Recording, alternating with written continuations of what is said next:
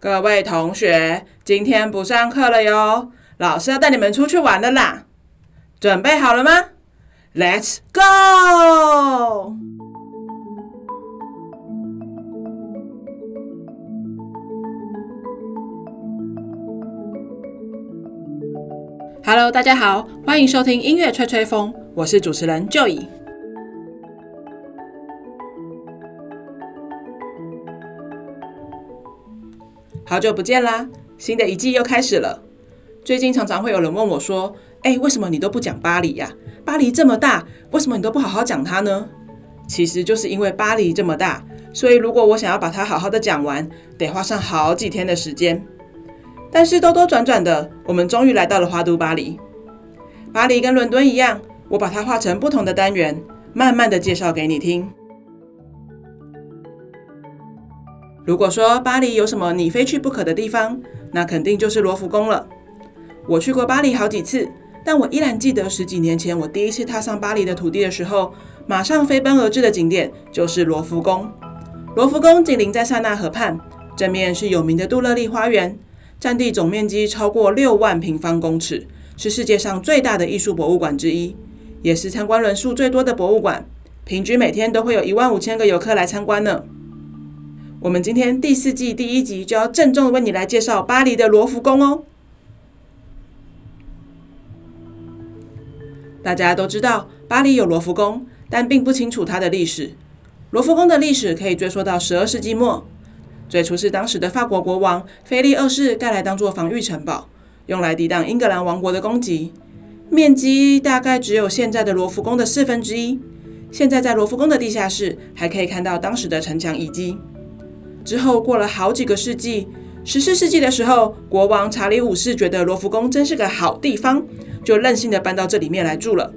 但是很显然的，他的后人并不这么觉得，因为在他之后的法国国王都不住在这里。直到又过了两个世纪，法兰索瓦一世才成为第二个住在罗浮宫里的国王。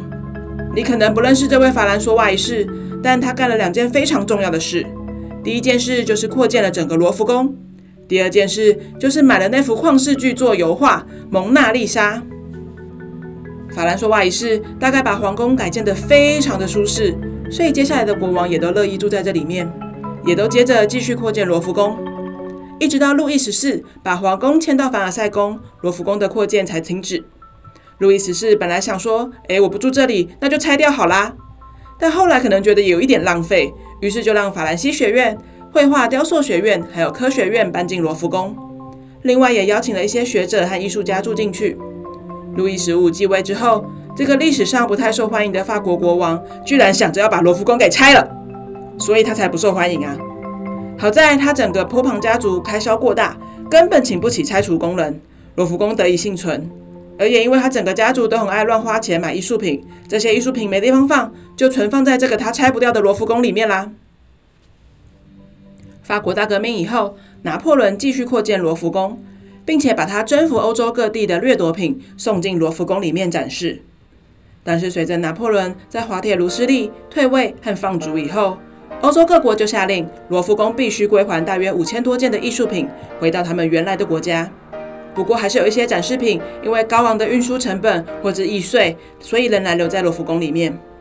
而接下来的法兰西共和国依旧继续扩建，到处购买艺术品，直到十九世纪以后，罗浮宫成为了集中法国、西方和近东文物的艺术博物馆，涵盖从伊朗到大西洋的展示品。你我所熟知的罗浮宫逐渐形成。进入二十世纪两次大战期间，罗浮宫扩张计划停缓，并且将许多重要的艺术品转移，成功让这些重要的文化资产免受战火波及。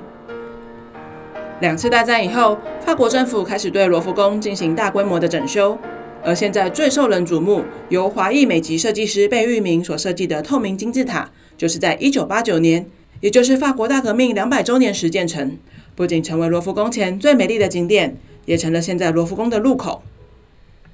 前面罗浮宫的历史讲得落落长，基本上就是扩建、扩建再扩建，一直到我们现在看到的一个巨大的艺术历史博物馆。里面大到一天是绝对逛不完的，而罗浮宫目前拥有超过六十一万件收藏品，游客们，你们逛上三天三夜都绝对值得啊！当然，俗话说得好，罗浮宫有三宝，你知道是哪三宝吗？那就是蒙娜丽莎、胜利女神和维纳斯。蒙娜丽莎那个世界名闻遐迩的神秘笑容，大家都看过吧？这是出自文艺复兴时期的画家里奥纳多·达文西之手，他的相关周边产品也都卖得下下叫。然而，这幅画本人却是一个只有七十七公分长、五十三公分宽的小油画，但它却是世界上最具有价值的画作之一。当然，围着蒙娜丽莎的故事和谜团是多到数不完，看看达文西密码你就知道了。而我自己觉得最有趣的事情是，蒙娜丽莎到底是怎么红起来的呢？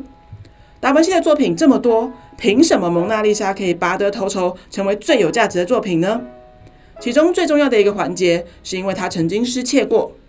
故事要追溯到一九一一年，一位在罗浮宫工作的油漆工人佩鲁贾，下班之后躲在了储藏室里面，并且趁着隔天休馆日，把蒙娜丽莎藏在大衣里面带出了博物馆。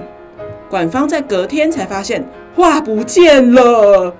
于是闭馆进行调查。还寄出了高额的悬赏金，但是始终都没有下落。也因为各大报不停的宣传报道，蒙娜丽莎从此打开了知名度。一开始，法国警方还怀疑是艺术评论家纪尧姆还有他的好朋友毕卡索偷的，但是后来把门关起来之后，证明哎不是他们，所以无罪释放了。一直到两年之后，佩鲁贾想说风头应该过去了吧，于是想要偷偷的把蒙娜丽莎卖给佛罗伦斯的乌菲兹美术馆，结果遭到警方逮捕。被捕之后，佩鲁贾为自己辩称说：“达文西是意大利人，蒙娜丽莎是意大利的财产，这幅画本来就应该属于意大利。”诶，想不到这番说辞居然打动了意大利国民的心，获得大众的广泛同情。于是意大利只是象征性的拘捕他六个月，但是因为他是被判刑前六个月就被逮捕了，所以根本就是当庭无罪释放的。法国人大概都傻眼猫咪吧。好在意大利没有真的把蒙娜丽莎占为己有，而是还给了罗浮宫。要不然，我们现在要看蒙娜丽莎，可能就要跑去佛罗伦斯了。而近年来，蒙娜丽莎根本成为了某些法国代表，很多对法国政府或时事不满的人都会来向蒙娜丽莎泄恨。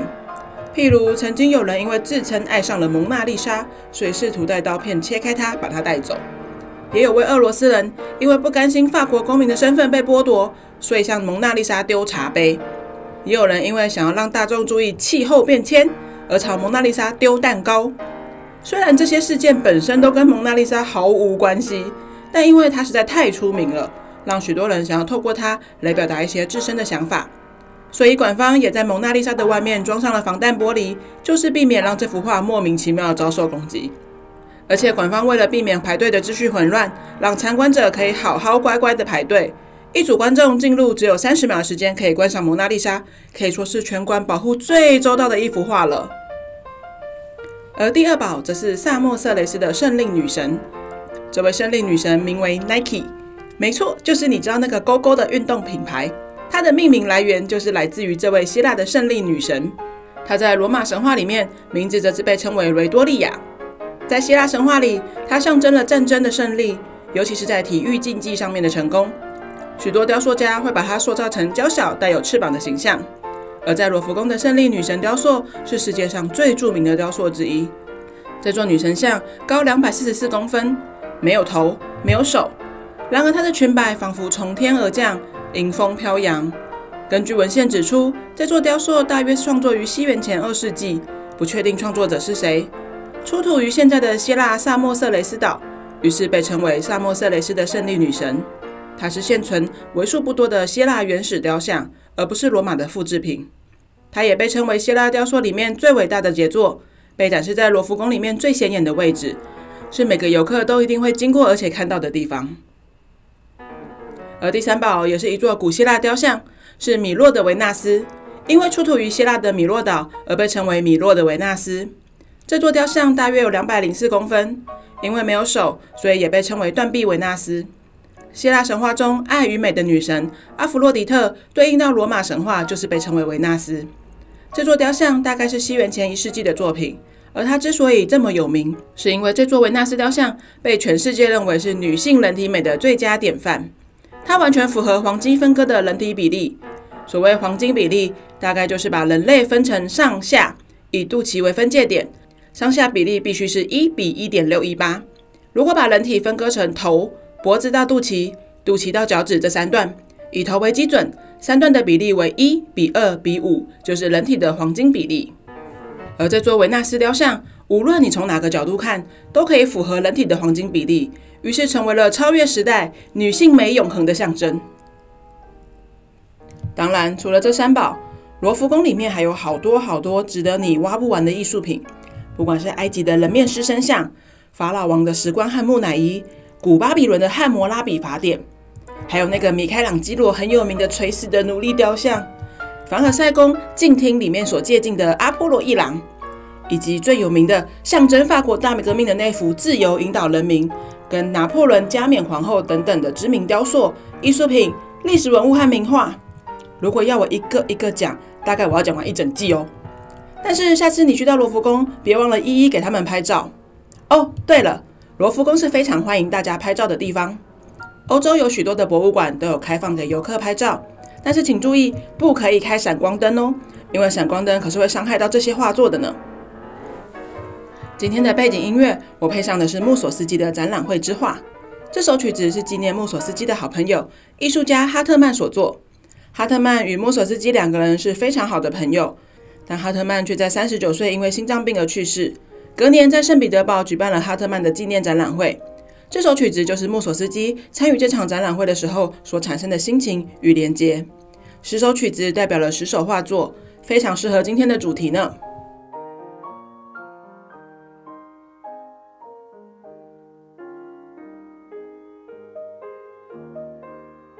我们今天的节目就到这里告一个段落啦，希望你会喜欢。